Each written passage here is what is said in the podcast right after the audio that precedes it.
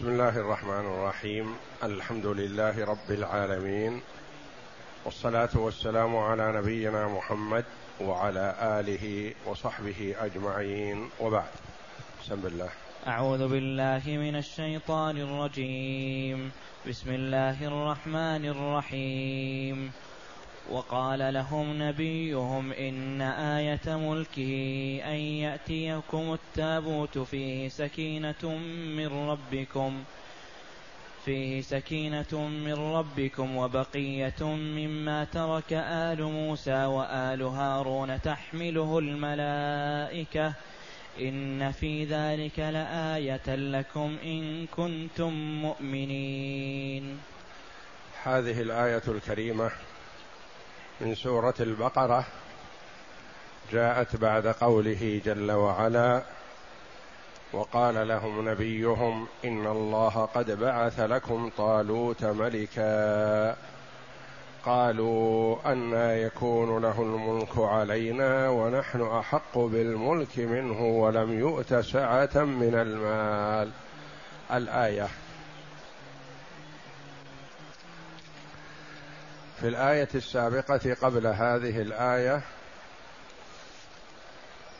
قال لهم نبيهم إن الله قد بعث لكم طالوت ملكا. لما طلبوا من النبي على نبينا وعليه أفضل الصلاة والسلام أن يعين لهم ملك يقاتلون معه في سبيل الله. فدعا النبي صلى الله عليه وسلم ربه وطلب منه ذلك فعين الله لهم ملك هو طالوت. فأخبرهم نبيهم بذلك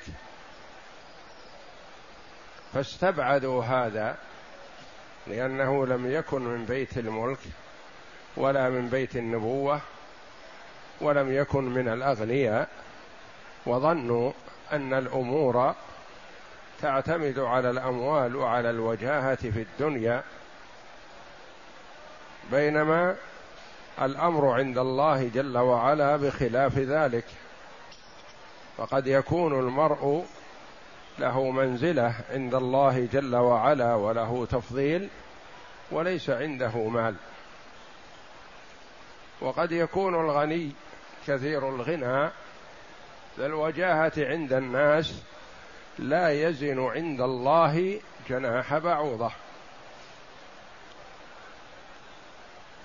والله جل وعلا أعلم بأحوال عباده وأعلم بمن يصلح للولاية والملك ومن لا يصلح لذلك.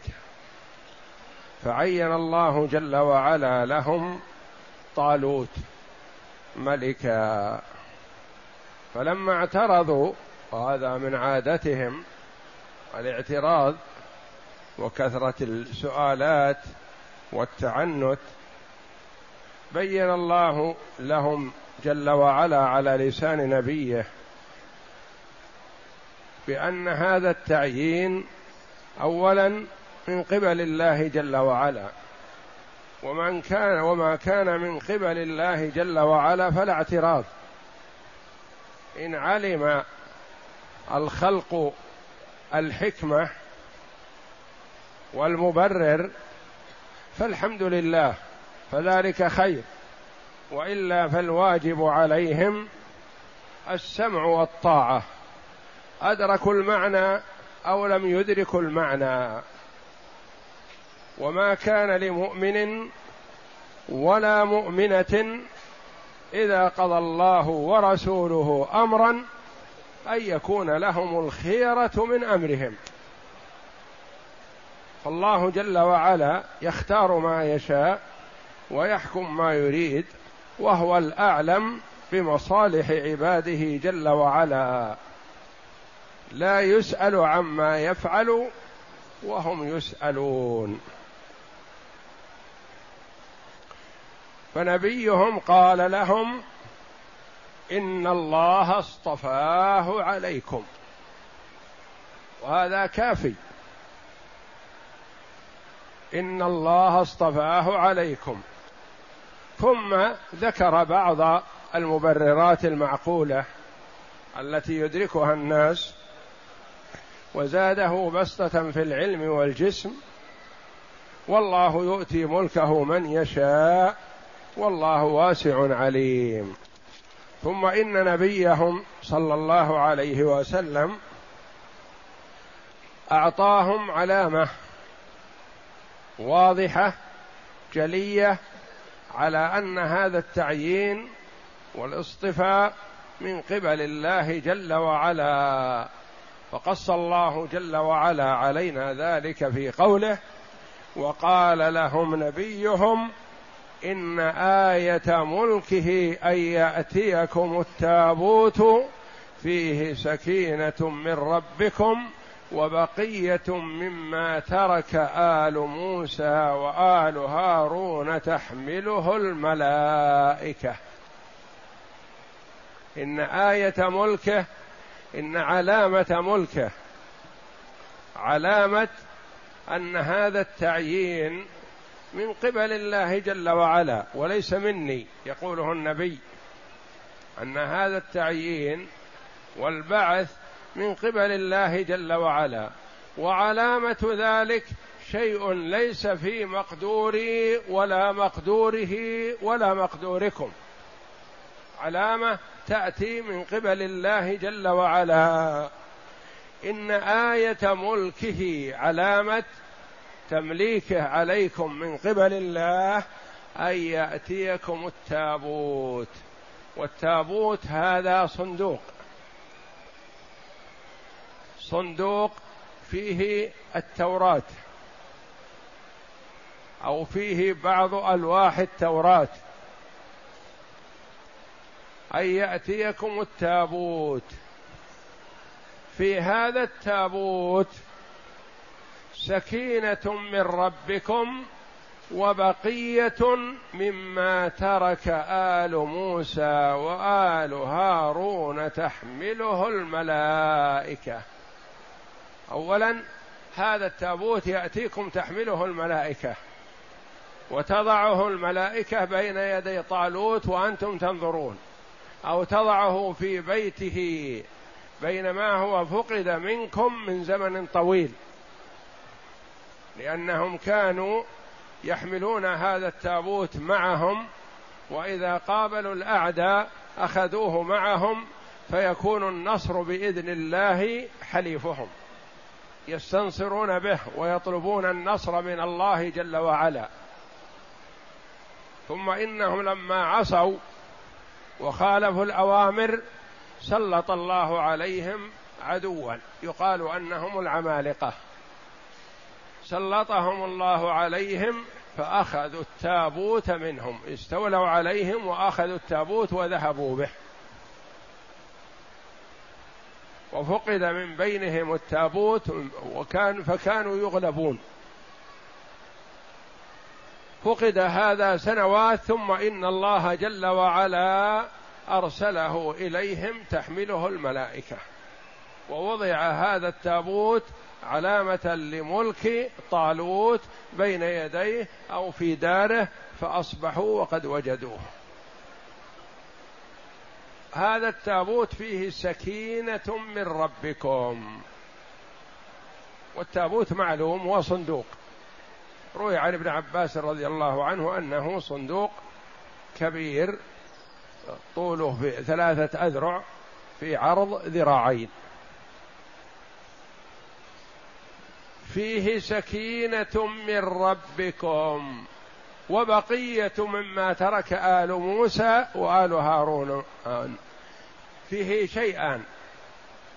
فيه سكينة من ربكم وبقية مما ترك آل موسى وآل هارون تحمله الملائكة. يعني يأتي هذا التابوت لا بجهد منكم ولا بقتال وإنما تحضره لكم بأمر الله الملائكة عليهم الصلاة والسلام. فيه في التابوت سكينة من ربكم وبقية مما ترك آل موسى وآل هارون تحمله الملائكة. ما هذه السكينة وما هذه البقية؟ شيئان. قيل فيها أقوال كثيرة. ولعل بعضها أو أكثرها مما تحدث به بنو إسرائيل ومما جاء في كتب اليهود. فليس فيه شيء فيما يظهر والله أعلم من كلام المصطفى صلى الله عليه وسلم فيكون يقينا. ومعنى الكلام واضح وجلي والحمد لله. كما فسره بعض العلماء الذين ضربوا صفحا عن هذه الأقوال غير المستند عليها. ما فيها سند ولا فيها دليل إن هذا عن الله أو عن رسوله. قيل في السكينة أقوال كثيرة لكن الله جل وعلا أخبرنا أن في هذا التابوت السكينة. من من المفسرين من فسر السكينة بأنها الطمأنينة في القلب وراحة البال. والأنس بهذا الصندوق وما فيه. وهذا هو أقرب الأقوال والله أعلم. ومنهم من فسر السكينة بأنها دابة بمنزل بقدر الهرة. أنها إذا حصل معركة برزت فألقت الرعب وأخافت الأعداء. ومنهم من قال هي روح من الله.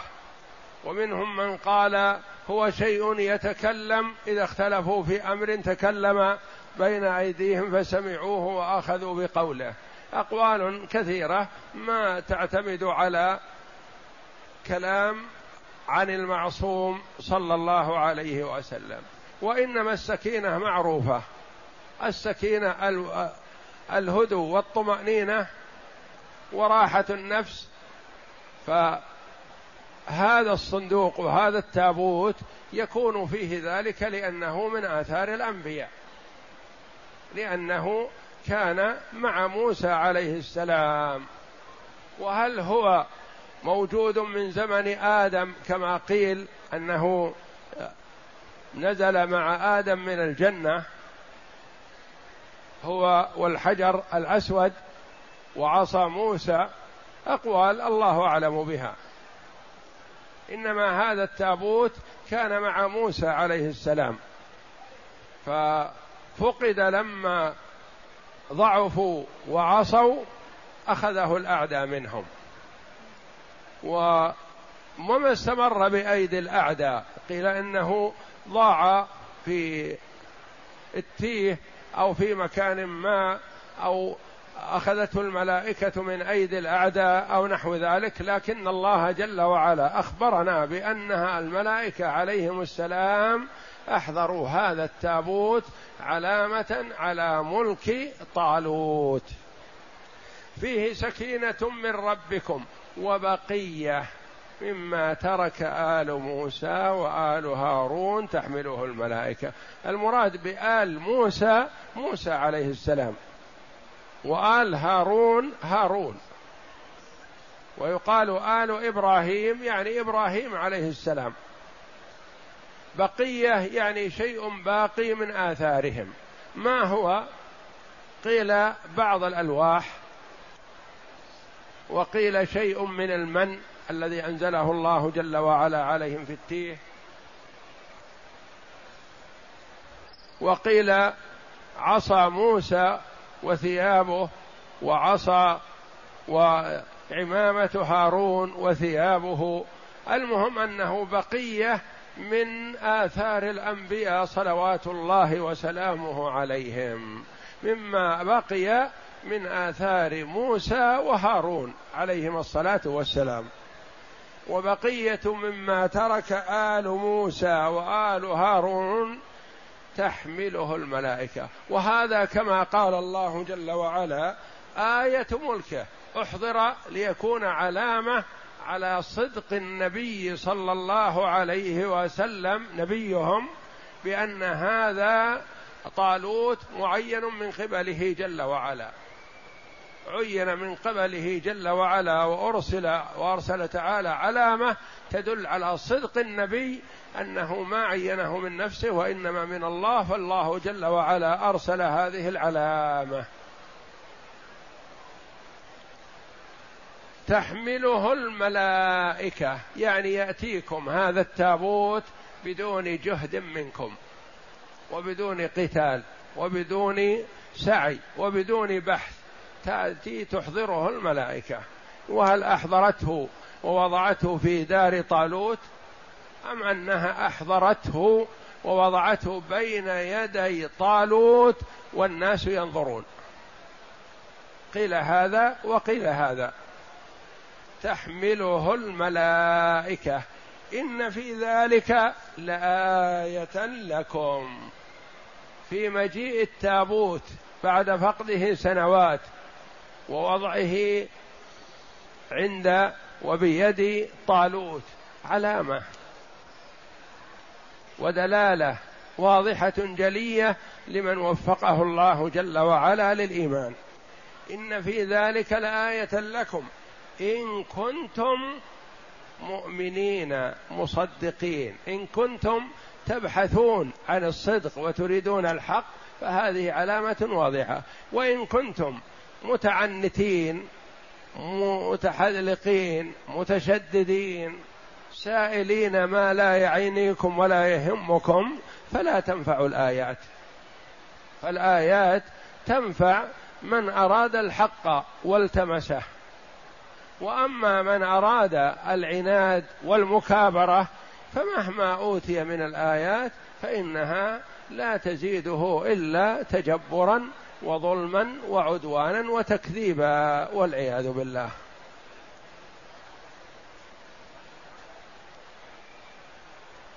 إن في ذلك لآية لكم إن كنتم مؤمنين. كلام قوي يدعوهم إلى الإيمان والتصديق. ومن رد هذا فهو المعاند. ثم إنهم استجابوا وتجهزوا وبادروا بالخروج مع طالوت كما قال الله جل وعلا فلما فصل طالوت بالجنود الآية اقرأ. يقول لهم نبيهم إن علامة بركة ملك طالوت عليكم أن يرد الله عليكم التابوت الذي كان أخذ منكم. قال تعالى فيه سكينة من ربكم. قيل معناه فيه وقار وجلالة. وقال الربيع رحمة. وقال ابن جريج سألت عطاء عن قوله تعالى فيه سكينة من ربكم. قال ما تعرفون من آيات الله فتسكنون إليه. وكذا قاله الحسن البصري رحمه الله. وقول الله تعالى وبقية مما ترك آل موسى وآل هارون عن ابن عباس رضي الله عنهما قال عصاه ورضاض الألواح وكذا قاله قتادة والسدي وقال عطية بن سعد عصا موسى عليه السلام وعصا هارون وثياب موسى وثياب هارون ورضاض الألواح وقال عبد الرزاق سألت الثوري عن قوله تعالى وبقية مما ترك آل موسى وآل هارون فقال منهم من يقول قفيز من المن ورضاض الألواح ومنهم من يقول العصا والنعلان وقول الله تعالى تحمله الملائكة قال ابن عباس رضي الله عنهما جاءت الملائكة تحمل التابوت بين السماء والأرض حتى وضعته بين يدي طالوت والناس ينظرون وقال السدي أصبح التابوت في دار طالوت فأمنوا فآمنوا بنبوة شمعون وأطاعوا طالوت. وقوله تعالى إن في ذلك لآية لكم أي على صدقي فيما جئتكم به من النبوة وفيما أمرتكم به من الطاعة طالوت. قوله تعالى إن كنتم مؤمنين أي بالله واليوم الآخر. والله أعلم. وصلى الله وسلم وبارك على عبد ورسول نبينا محمد وعلى آله وصحبه أجمعين.